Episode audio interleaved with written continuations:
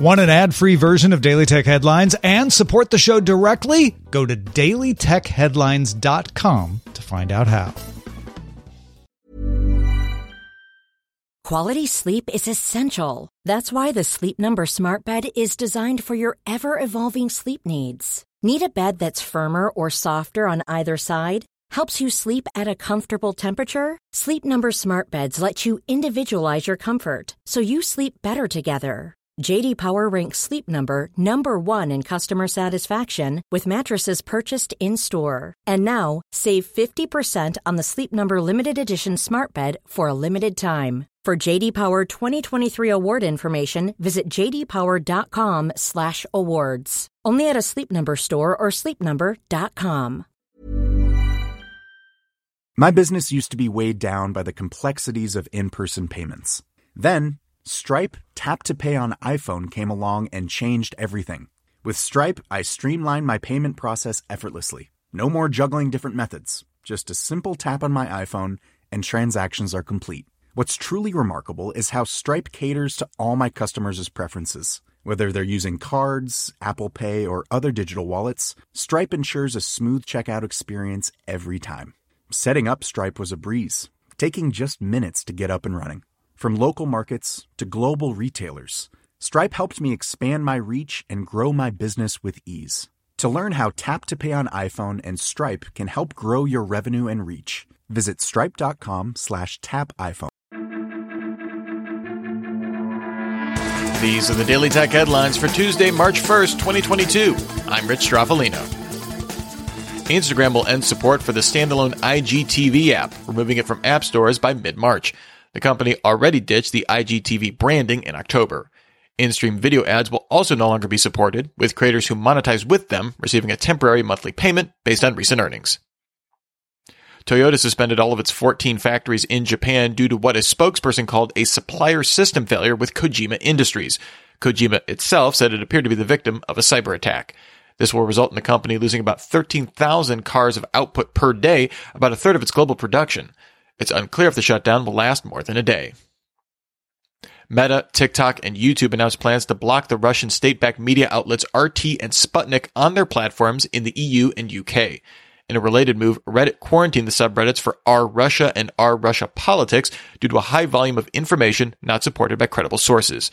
These subreddits will not show up in search, recommendation, or feeds and show a content warning at the top.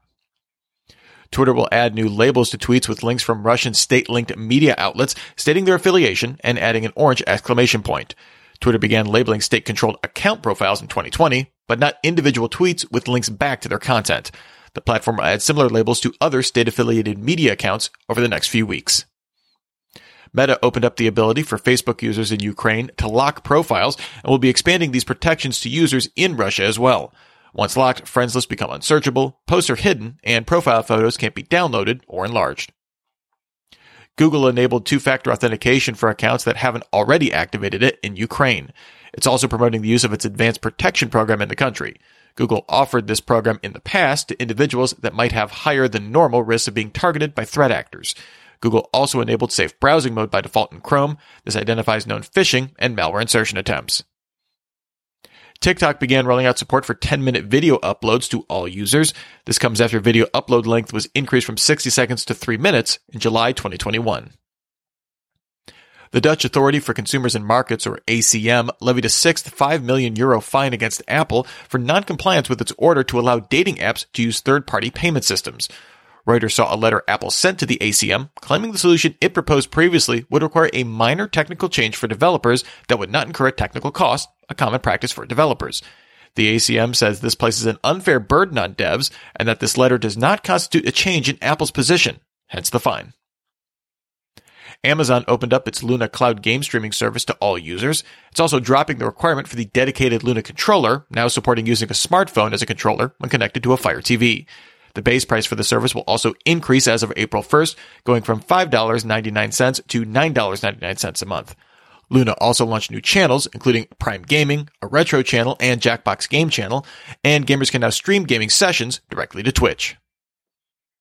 Alphabet's Wing drone delivery service announced it completed 200,000 commercial deliveries, up from 100,000 in August 2021. This includes 30,000 deliveries in the first two months of 2022 in its primary market of Australia. Wing also announced a partnership with the Australian supermarket chain Coles, with Wing delivering 250 items in the Australian capital of Canberra. Uber's main app launched a new Uber Explore tab available in 14 US metro areas, which highlights local events, activities, and destinations. Customers can book reservations and order rides directly from the Explore tab. Suggestions in Explore combine elements of Uber Eats and an integration with Yelp. Waymo received a permit from the California Public Utilities Commission to let it charge for ride hailing trips in its autonomous vehicles in San Francisco. The California Department of Motor Vehicles granted Waymo a similar permit last September. The permit requires human safety operators on board. The developer preview of Android 13 includes two new APIs indicating the OS will support changing the brightness on a phone's LED flashlight. The feature appears to require an update to camera hardware to take advantage of these new APIs, so it's not clear if existing devices upgrading to Android 13 would be able to use the feature. Some manufacturer versions of Android, including Samsung, already support changing flashlight brightness, but it hasn't been part of the core Android OS. Oppo announced the new 150 watt Super VOOC wired fast charging standard, able to charge a 4500 mAh battery from 1 to 50% in 5 minutes. This will appear first in an unnamed OnePlus phone in Q2. OnePlus claims a battery should maintain as much as 80% of its capacity after 1600 charges at 150 watts.